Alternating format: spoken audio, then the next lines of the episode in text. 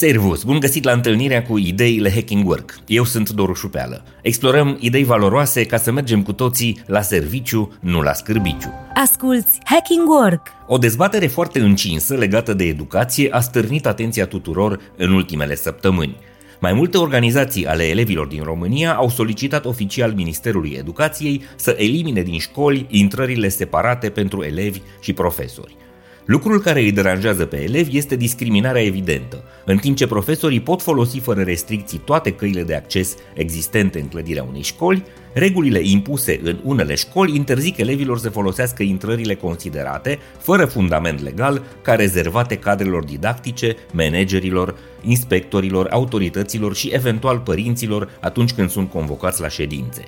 Căile de acces oficiale sunt mai curate, mai îngrijite și amenajate mai elegant, în vreme ce intrările elevilor sunt deseori neîngrijite și insalubre.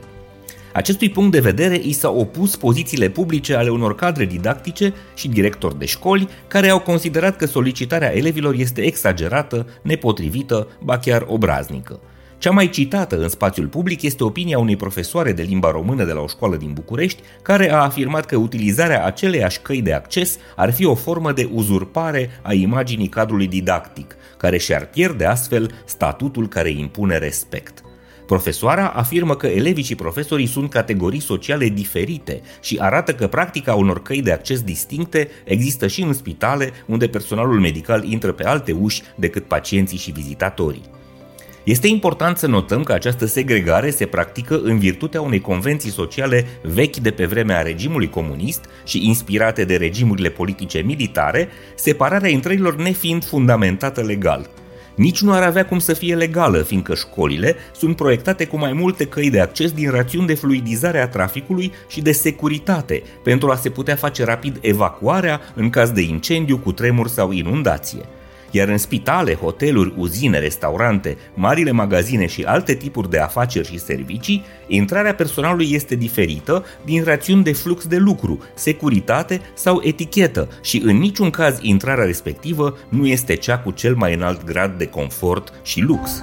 Ideile Hacking Work Hai să recapitulăm. Elevii cer egalitate, legalitate și parteneriat, în vreme ce unii profesori, care nu vor să se amestece cu pleava, pretind un statut special, superior, distinct. Sunt de acord cu afirmația că profesorii și elevii sunt categorii sociale diferite, dar nu în sensul arogant în care gândește doamna profesoară, ci taman invers.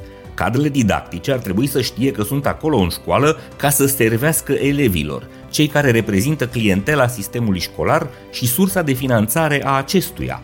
De vreme ce salariile profesorilor sunt plătite din alocațiile bugetare oferite școlii pentru fiecare elev căruia îi oferă învățătură, copiii ar trebui tratați drept clienți, pentru care serviciile educaționale ar trebui să fie prestate cu maximă responsabilitate, decență, modestie, bunăvoință, competență și mai ales cu disponibilitatea de a servi. Da, profesorii sunt în serviciul public, deși unii dintre ei par să nu realizeze acest lucru. Da, profesorii sunt acolo să îi servească pe copii, să se pună în slujba lor. Da, prin urmare, profesorii sunt categorie socială diferită de elevi, în sensul că elevii, fie și reprezentați legal de părinților, sunt clienții, iar clientul este, în mod logic, stăpânul jocului în această relație. Această problemă a înțelegerii defectoase a exercitării serviciului public este una generală și foarte amplă în România, unde niciunul dintre sistemele statului nu pare a conștientiza că există pentru a își servi cetățenii, nu pentru a abuza de putere sau a exploata oportunitățile de vămuire a banului public. La noi, de cele mai multe ori, sistemele publice nu funcționează în scopul pentru care au fost create, adică în beneficiul și serviciul cetățenilor care le finanțează prin taxe și impozite, ci au tendința de a se orienta doar către satisfacerea nevoilor și poftelor persoanelor care compun aceste sisteme.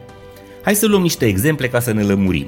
Sunt de notorietate numeroasele cazuri în care politicienii uită că sunt aleși și plătiți de cetățeni și, odată ajunși în funcții înalte, sunt orbiți de hubris și încep să se creadă stăpâni și superiori, încalcă legi și reguli de conviețuire, mint cu nerușinare, promit aberații și cuvântează elucubrații sau, prin primării ori alte instituții, sunt deja cazuri obișnuite situațiile când oamenii sunt plimbați intenționat de la un ghișeu la altul, ca în scrierile lui Kafka, și li se cer copii, ștampile, parafe ori traduceri după acte deja existente în acea instituție, doar ca să lase peste tot câte un plic cu o mică atenție pentru a-și rezolva solicitările legitime.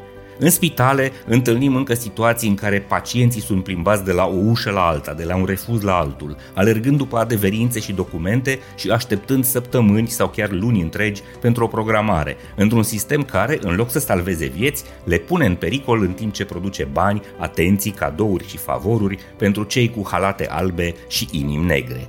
Apoi, sunt la ordinea zilei cazurile de polițiști care aplică legea exact pe dos, se înhăitează cu interlopii și le protejează și încurajează ilegalitățile.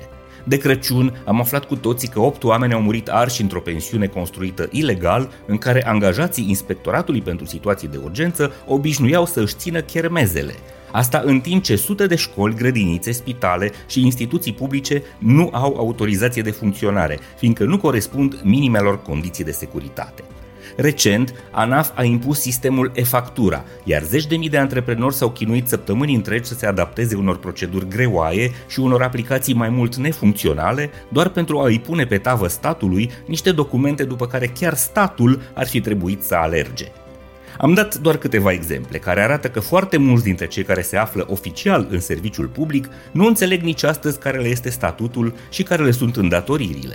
Cu siguranță, de la an la an lucrurile se schimbă în bine în România, însă progresele se întâmplă cu o viteză mult prea mică iar schimbarea pe care cu toții ne-o dorim nu are cum să vină dacă mai avem profesori care se cred superiori în drepturi elevilor și le cer copiilor să se supună unor reguli nescrise, absurde, nesimțite și absolut ilegale. This is Hacking Work! Sper că ideile Hacking Work ți-au fost și astăzi de folos. Eu sunt Doru Șupeală și îți mulțumesc că ne asculti și ne susții. Să ne reîntâlnim sănătoși, voioși și mintoși. Spor la treabă, servus!